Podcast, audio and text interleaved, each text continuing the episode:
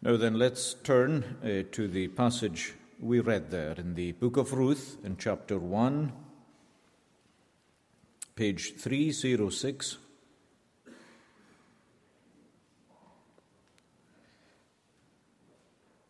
And verse 14, where we're told uh, concerning the two young women that they lifted up their voices and wept again. And then solemnly, Orpah kissed her mother in law, but Ruth clung to her. Orpah kissed her mother in law, but Ruth clung to her. Now, last time we were together around this portion of truth, we saw these two young women setting out with their mother in law from Moab to the promised land. And you'll remember in the context of the book that that journey is essentially a spiritual journey.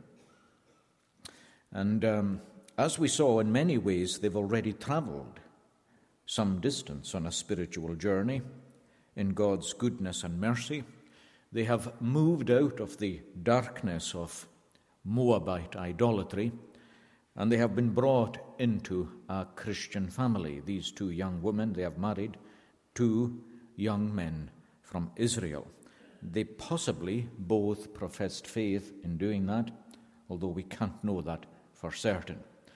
And although it was a, a backsliding on the family's part to move from Israel to Moab, we saw that and I think proved it. Although it was a backsliding, nonetheless, they were brought into a Christian family, and that was a, a great blessing under God. Now, as so often happens, in fact, in some ways, as always happens, God brings matters to a head. He does that with all of us, particularly when His Spirit has been striving with us. He brings matters to a head. And He puts two tests before these women. The first test is essentially a call to go to the land of promise. They have an opportunity to go. Naomi is now resolved to go herself to the land of her fathers, but more importantly, to the land of promise, to the promised land where the people of God dwell and where the public worship of God is held. A land full of blessings and privileges. And uh, she's resolved to go. But of course, for the daughters in law, this is now a test for them. Do they want to go? And again, in the context of the book and spiritually, this choice for them is a very spiritual choice. It's a call to full, unreserved commitment to the God of Israel, the God of Naomi, the God of Abraham, Isaac, and Jacob, as we know him, the God and Father of our Lord Jesus Christ. Uh, no halfway houses, no halting or lingering between two opinions, but an unreserved and complete commitment to follow the Lord and to identify with his people. That's the choice that lies before them. Now, of course, as we saw last week, uh, they began very well because we're told in verse 6 that, and in verse 7 that they both set out. In verse 6, she, Naomi, arose with her daughters in law that she might return. And in verse 7, she went out from the place where she was, and her two daughters in law with her, and they went on the way to return to the land of Judah. In other words, they are not there as escorts to see her to the border of the promised land. Both young women have the purpose to set out for the land of Judah themselves. And again, as we saw last time, and uh, forgive me, but it is necessary just to recapitulate these things. As we saw last time, uh, just when they are about to enter the land, they're confronted with a second test. Again, uh, that is what happens so often with us. When we're in sight of the gate, uh, in sight of the cross, when we're at the very point of entry, the test comes more sharply. Naomi turns round and calls them to return. Now, we looked at Naomi's motive there, and I think her motive is a good motive. She wants to test what they're really made of. Do you really want to come? Whose people do you really want to live with? Whose standards do you want to live by? Whose God do you really want to worship? Jesus did that with his own followers.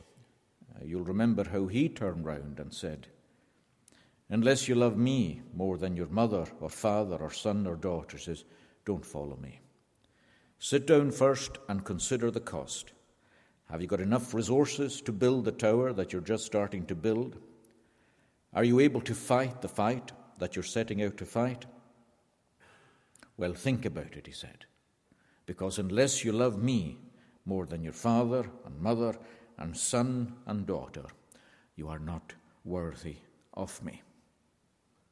And uh, every time we come near this gate ourselves, as you come near it this morning, even by being under the preaching of this particular passage of God's Word, you are coming to the gate, you are coming to the entrance place into the Christian life. Every time you come near it, the starkness of the choice comes before you, and the cost comes before you.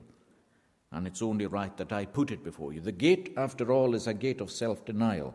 The cross is a place where you must leave the old life and embrace the new.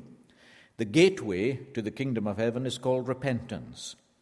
And you can only enter it by faith in the Lord Jesus Christ. And in some way or another, I don't know exactly in what way, but in some way or another, you are being called to pluck out your right eye, or to cut off your right hand, or to cut off your right foot. There is some sacrifice that God is calling you to make, and woe betide you if you don't make it. As we'll see in a moment. So, at the entrance to the promised land, both Orpah and Ruth have a decision to make. And at first, it appears they're equally committed to make the right one. We're told in verse 9 that when Naomi kissed them both, uh, they lifted up their voices and they wept. And they said, Surely we will return with you to your people. They're both emotionally committed to returning. They can cry about it. We want to go in. We want to believe. We want to be Christians. They're even volitionally committed in their wills, at least it appears to be. That's what they say in verse 10 We will return with you to your people. And they both meant that.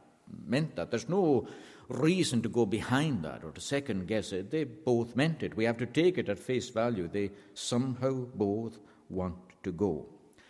But famously or infamously, as you know, in an unexpected turn of events, suddenly there's a cleavage.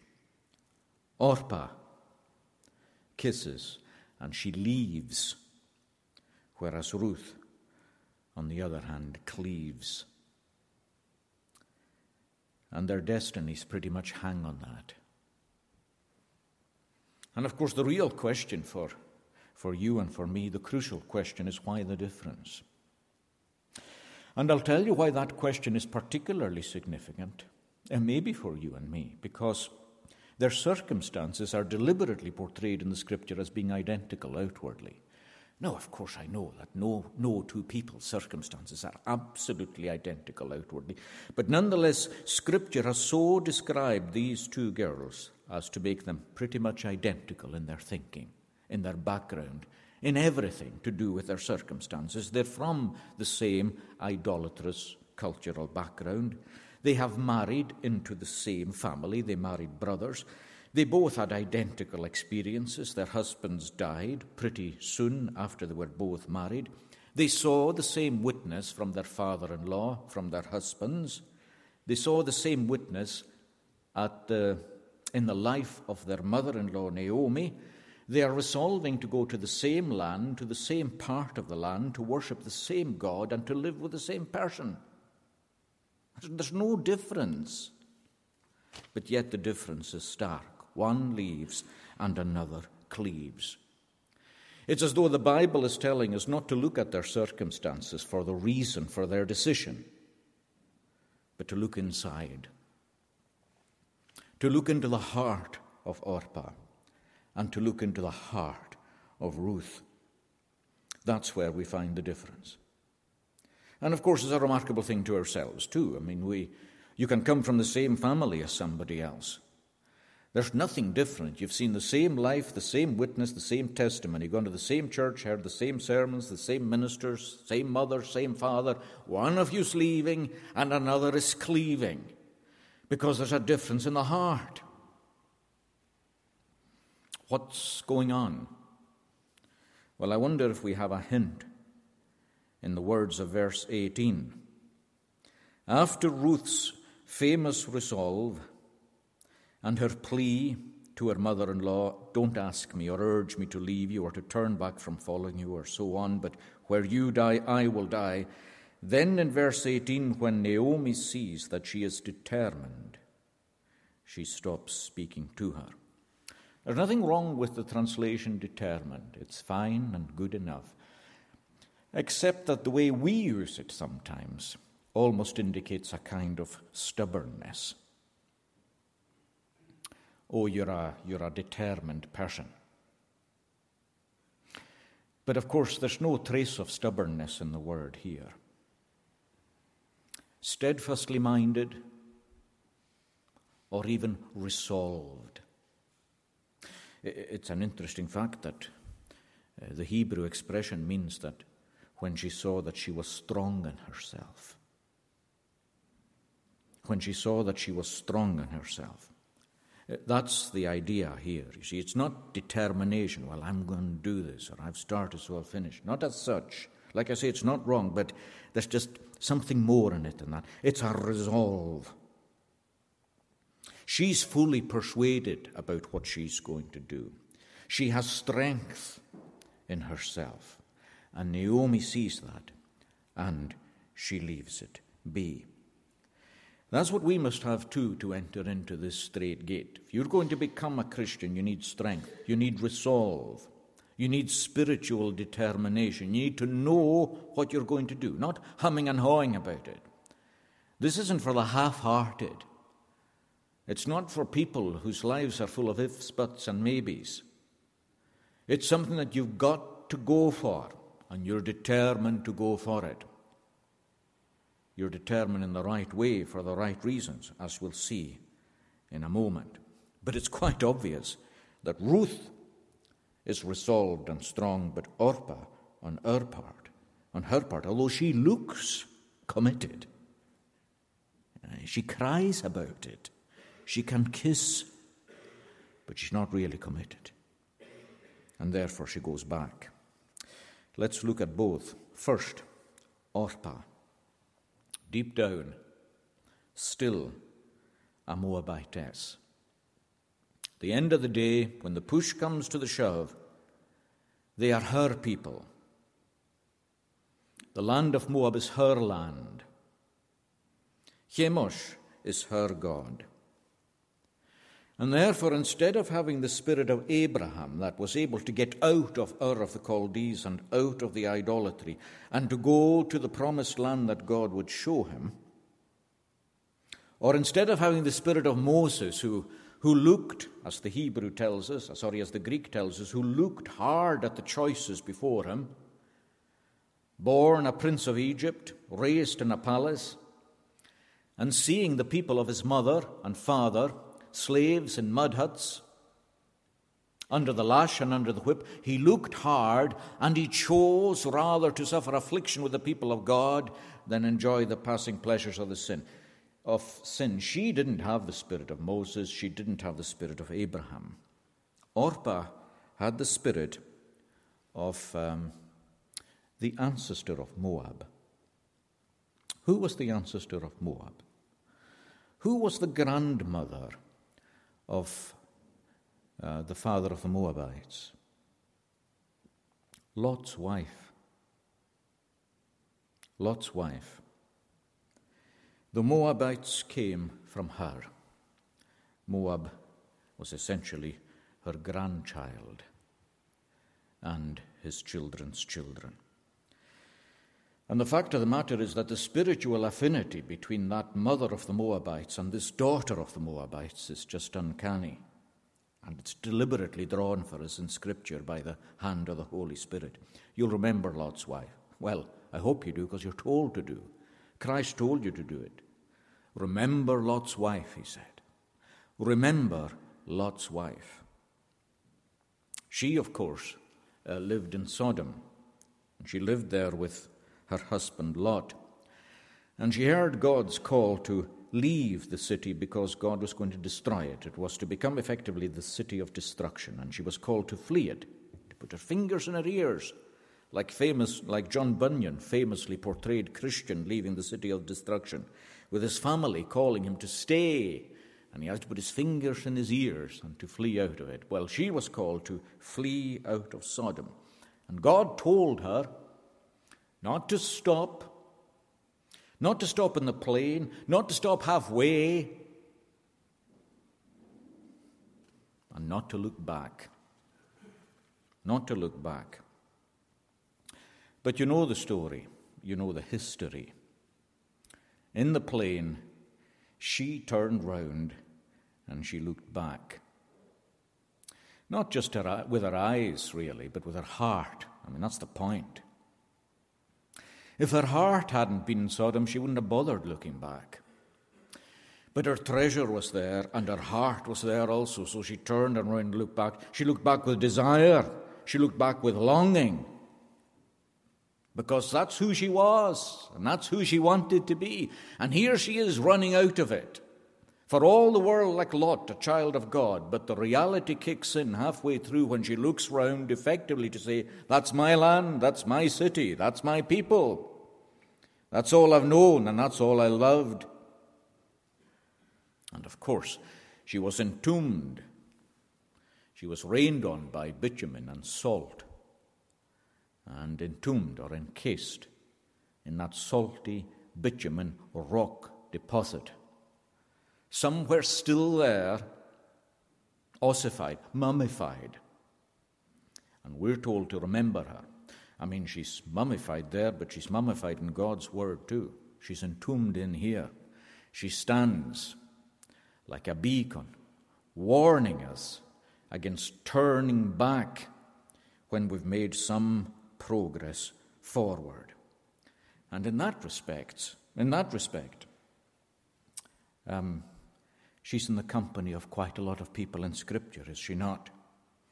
The ranks of those who nearly made it, maybe like you. I'm conscious I'm talking today to people who, who are nearly there. You're not there, and you might never get there. You might never. You've come close, you've moved. There's no doubt that this girl moved, but she never made it because she stopped in the plain and she looked back when she ought not to have looked back. She's not on her own. The five foolish virgins looked like the five wise ones. Absolutely so. Out they went enthusiastically to greet the bridegroom when he came. But they hadn't taken oil. They weren't ready. They weren't prepared for the long haul. And so when the feast was held, they were excluded on the outside. When the father said to his two sons, Go and work in my vineyard, the elder son said, I go, sir. But he never went. The rich young ruler wanted a Christian life. He came up to Christ and he fell on his knees in front of him, called him good master, and asked him a good question. But he wasn't prepared to pay the price. He went away sorrowful because he had many possessions. And you know, I could go on and on and on, listing people to you who came halfway and went back. People went a lot closer than that. Judas kissed the lips, kissed the cheek of our Lord Jesus Christ on his way to hell And you may say, but is that too harsh a judgment on Orpah? I mean, do we know that Orpah is really making a, a spiritual choice here? Is it not possible that Orpah has come to faith, but she's just simply choosing to live in Moab? Well, um, three things about that. Uh, first of all, a general point. And the general point is this that we're always, I suppose, reluctant to face up to the truth of people being lost and perishing. In that respect, the wish is father to the thought. We don't want to contemplate her being lost. We'd like to think that no one was lost. We'd like to think that hell is empty. But people are lost, and hell is not empty. And we're as well realizing like that. That ordinary people, as we see them, are in hell as we speak. People do go forward and do go back. That's a general point. More specifically, in the light of the wider story here, no. The contrast between Orpah and Ruth isn't just a contrast between somebody who wants to live in Moab and somebody who wants to live in Israel. For any favour, what's the point of that? It's very plain when Ruth arrives in Israel. Boaz says to her, You have chosen to come under the wing of the Lord God Almighty. He sees her choice as a spiritual choice, and in the same way, we're to understand Orpah's choice as a spiritual choice too. But to be honest, there is one simple expression that shuts that door anyway for us, and it's the judgment of Naomi. When she turns round to Ruth in verse 15 and says to her, Look, your sister in law has gone back to her people and to her gods.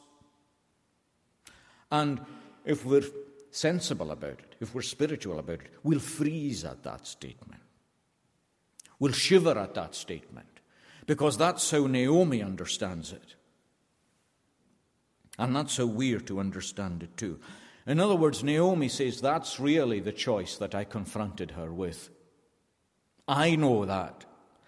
That's the choice that faced her, and that's the choice that she made her people and her gods.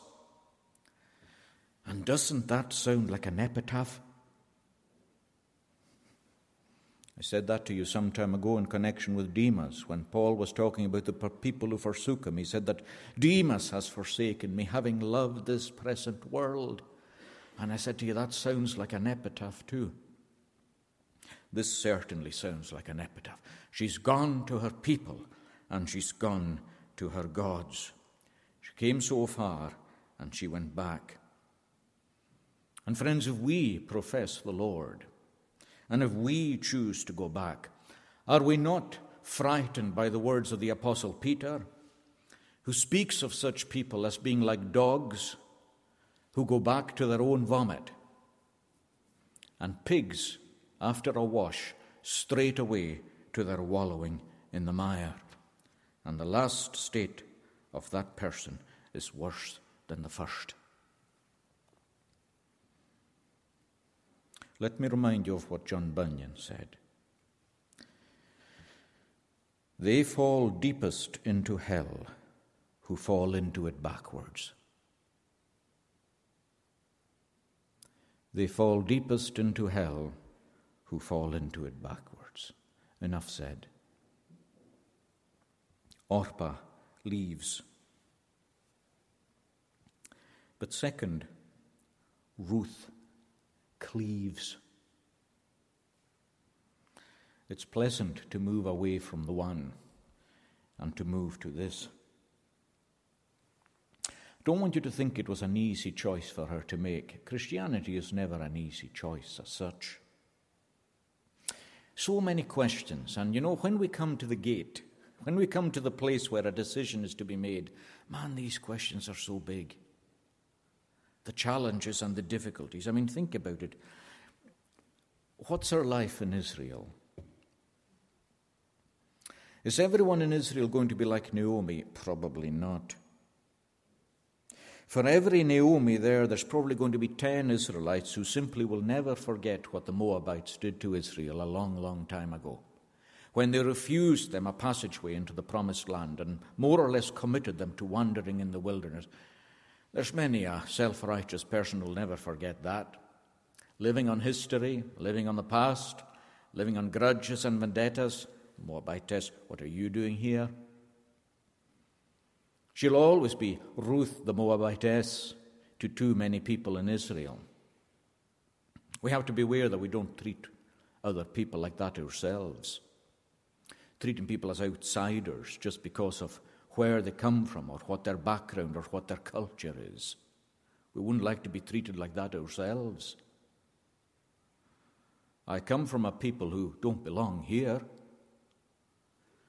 Many of my own people way up north were thankful that they found hospitality and kindness in Glasgow. What of her own family? She's leaving them behind too. As I said last week, chapter 2 makes plain that her own father is still living. Choices, choices, choices, uncertainties, difficulties. I said last time that the closer you get to the gate, the harder the choices are. And that's true of, of, of Ruth because there's one thing that makes her choice twice as hard as it was before.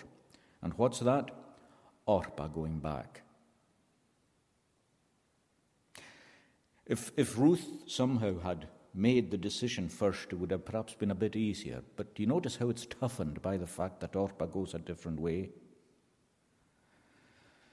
How much easier the choice would be if Orpah had said, I'm staying with you. But she didn't, you see. And the power of influence is so strong. So strong on you, it's kept you back for years, maybe. You've been walking around this gate, thinking about it, looking at it, reading its title, having a wee glance at what might be beyond, but no, the choices are so difficult. It's the influence of your age group, that's called peer pressure, the influence of your friends, the influence of people who have shown you kindness, that's difficult. The influence of people who have had shared experiences with you for many years. She's got all that. You see, if it's just a, an amorphous crowd that you've got to dissociate with, maybe you can do that. And, and maybe you're mature enough to be able to do that. I mean, some of us, sorry to say, some of us poor, unfortunate humans are so pathetic that we just affiliate with a crowd till the end of our days. But maybe just some level of maturity or some life experience has taught you that it's not always too good to go with a crowd, and maybe you can disassociate you yourself from that. But this is someone you've lived with, someone you've been married uh, with in the same house, uh, you've been bereaved together, you've wept together, you've had hardship together, you've made difficult choices before together, and you've trod the same path together, and now can you separate? It's not so easy, is it? It's not so easy. She's going back. She's going. She's making a different choice. We thank God that there's no record anyway in the scriptures that Orpah made any attempt to drag Ruth with her. Of course, that's not to say necessarily that it didn't happen, but we have no reason to believe that it did. And that's something to be thankful for. If you want to make the choice, having travelled with someone so far to go back, go back. As Naomi said, go back to your people, to your gods. But for any favour, don't pull anyone else with you. And I sometimes see some of you pulling people in bad directions, and I've seen it all my life. I've seen people choosing to go back and dragging people down the same roads, back to the dance halls, back to the pubs, back to the activities where you felt so free. Go yourself, travel alone. Don't, tra- don't take anyone else with you. Especially don't take anyone else who's walking round this gateway and wanting to go through it. Don't let that be on your hands. The power of a friend's example. Christ, of course, tested the disciples in exactly the same way. When everybody left the synagogue that day because they didn't like the sermon, John chapter 6, Jesus turned round to the disciples, just 12 of them left in the building as far as we could see. The, the large synagogue in Capernaum, just 12 left. Jesus turns round and said, Do you also want to go? Will you also go away? Peter, of course, stood on behalf of the twelve and said, To whom can we go? You have the words of eternal life. That's good and true. It's right, it's fair, it's beautiful and admirable. And it was a hard thing to say in its own way. Although, you know, I, I can't get past the fact that the attraction to the Lord was so great that it trumps all that. Fair enough. But suppose for a moment, suppose John had turned round and gone out. Suppose Andrew, Peter's brother, had said, Well, I'm going to go with the majority here. I'm just going to go where I can stay and be comfortable in Capernaum and not have a hard time. How much harder would it be then for Peter to say, To whom can we go? For you have the words of eternal life. You see, you've got to be resolved. You've got to be strong. You've got to be fully persuaded with the full persuasion that comes when your heart is won, when love is there, when you don't just admire Naomi and wish you could be like Naomi, when you're not just thankful to Naomi, but when you love Naomi because you love Naomi's heart, and because you know Naomi loves God, and you love the God that Naomi loves, only that bond will secure the passageway from Moab into Israel. That alone will get you through the strait gate, the genuine gate that brings you into the Christian life and onto the Christian journey and into the true heaven. That alone, that kind of commitment to God, a commitment to His people because they're committed to God. It's not even an affection for the people of God, it's more than that. In other words, just as Orpah's leaving was a spiritual leaving, so Ruth's cleaving is a spiritual cleaving. Zechariah speaks of a day to come when people will get a hold of the garment of a Jew and say, We will go with you, for we have heard that God is with you. That's what's going on here, you see. Ruth is cleaving to Naomi not just because she likes her or admires her, but because she has heard and known that God is with her. And she wants Naomi's God. That's the God that she wants to follow unreservedly, wholeheartedly. And that's the only way to follow him. It's not natural love, this. It's spiritual love. She's chosen Naomi's God and she's chosen Naomi's people. That's why the words are so beautiful. It's not because they're just beautiful in the English language, it's not just because they're so beautiful emotionally and poetically but they're so spiritually charged. Entreat me not to leave you or to turn back from following after you, for wherever you go, I will go. Wherever you lodge, I will lodge. Your people shall be my people, and your God, my God. Where you die, I will die, and there will I be buried. The Lord do so, Jehovah, the covenant God, do so to me, and more also, if anything but death parts you and me. That's what it takes to get into the kingdom of heaven. It takes your heart. It takes your heart. It doesn't mean that she wasn't still fearful. The future is still a great unknown. But that's not the point, you see. Um, she's making the only calculation she can make, and she makes it right. I, I'm with God, come what may. Uh, I, I don't know how many of you may be hindered at the thought of what the cost might be of um, coming to Christ and coming out on His side. I think I mentioned here some time ago something that stuck in my own mind. I read it in Martyn Lloyd-Jones, how he was uh, speaking to. Martyn Lloyd-Jones was a, a, Welsh preacher, but well known for preaching in England, uh, right up to the in, through the 60s and the 70s and the very, very early 80s. But he describes uh, a woman that he met who was beginning to doubt her Christian profession because, well, when he spoke to her, it was very plain that she, she couldn't be sure that she would die for the Lord Jesus Christ. She, she didn't think she had that kind of mettle, that kind of strength. And therefore, she said, I, I can't really be a Christian. Now, you may be afraid as well that you just can't walk this road. It's somehow too tough, and uh, there's too much involved, and you, and you just can't do it. Well, don't borrow trouble from tomorrow. Don't borrow trial for tomorrow. Sufficient unto the day is the evil thereof. That's what the Lord said. And sufficient for the day is the trial thereof.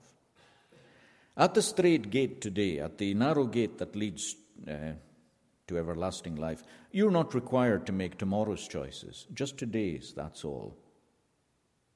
Whatever self denial you're being confronted with right now is the only one that you have to deal with. It's the one that matters. It's the one that God's bringing before you, not tomorrow. I mean, leave tomorrow's. Don't worry about it. Honestly, don't worry about it. Deal with what you have today. There's a difference between taking necessary forethought and having foreknowledge. Um, you don't want to press that too philosophically, maybe, but in the sense in which I mean it, it's, it's valid, which is not a, maybe a fair thing to say either, but uh, you know what I mean. There is a difference between forethought, legitimate forethought, and foreknowledge. Um, we cannot have foreknowledge of the way that God is going to take us. We just can't. With no idea what's to come. But we need to take the necessary forethought. In other words, to say, this requires my life, my all. However, that's manifested, I don't know, but it requires my life, my all. Therefore, am I prepared to give my life for my all? And the acid test is whatever is confronting you right now. Fact is, friends, to be quite honest, I don't know. You, you may be the same, but I'm not really martyr material myself either. I'm not. I can well understand what that woman meant. The very thought of the rack or the thumbscrew turns my blood cold. If you're to ask me, or if the Lord was going to ask me, like he asked Peter that morning, Do you love me? I would have to say what Peter said Lord, you know all things. You know that I love you. A very profound answer in the circumstances. Because a few days earlier, Peter uh, put it a little differently. He said to Jesus, He said, I will follow you to prison and I'll follow you to death. I will lay down my life for your sake, he said. And just later that night, the test came and he failed. That steely resolve just melted beside the hostility of the campfire. And the air that just a few hours before had rung with, I'll die for you, rang with the oaths and the curses of a man who was affirming that he never knew Jesus at all. And when Jesus said to him later, Well then, Simon, do you love me? He said, Yes. I'm not going to say, I'll die for you. I'm not going to say anything about whether I'm willing to go to prison for you or nothing, nothing. But you know that I do love you. And although I am willing to die for you, I have become so confronted with my hopelessness and my weakness that I'm not, I'm not going to put it like that anymore. But I know uh, that I want to be able to die for you, but I have learned that I need your strength to be able to die for you. And sufficient to the day is that.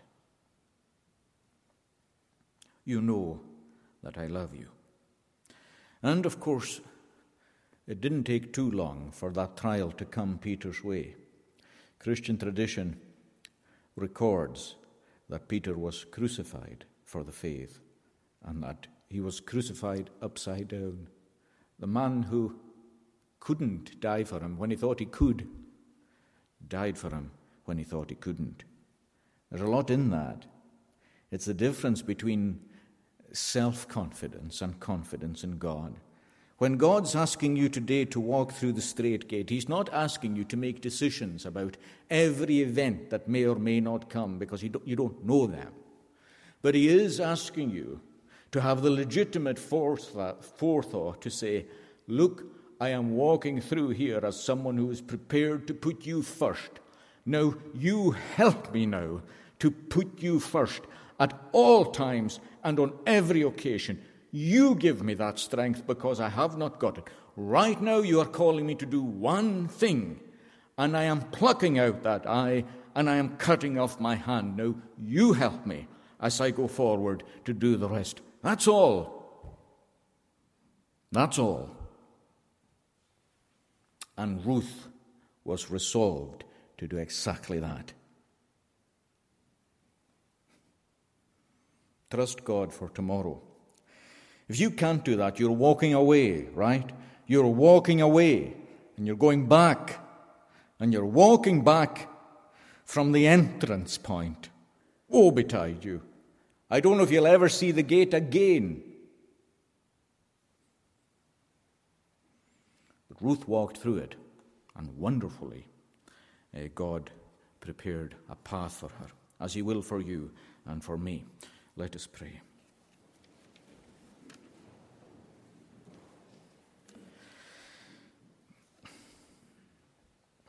Lord, grant us grace to recognize the great call upon our lives, and the grace too to recognize that the one who calls us through that gate will keep us on the way. There is a promise that you will never leave us and that you will never forsake us.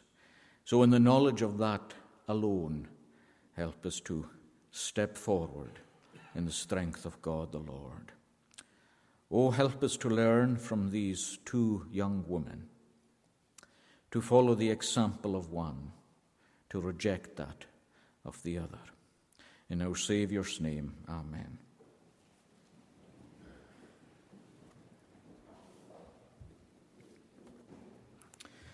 Our last psalm is Psalm 45 on page 270.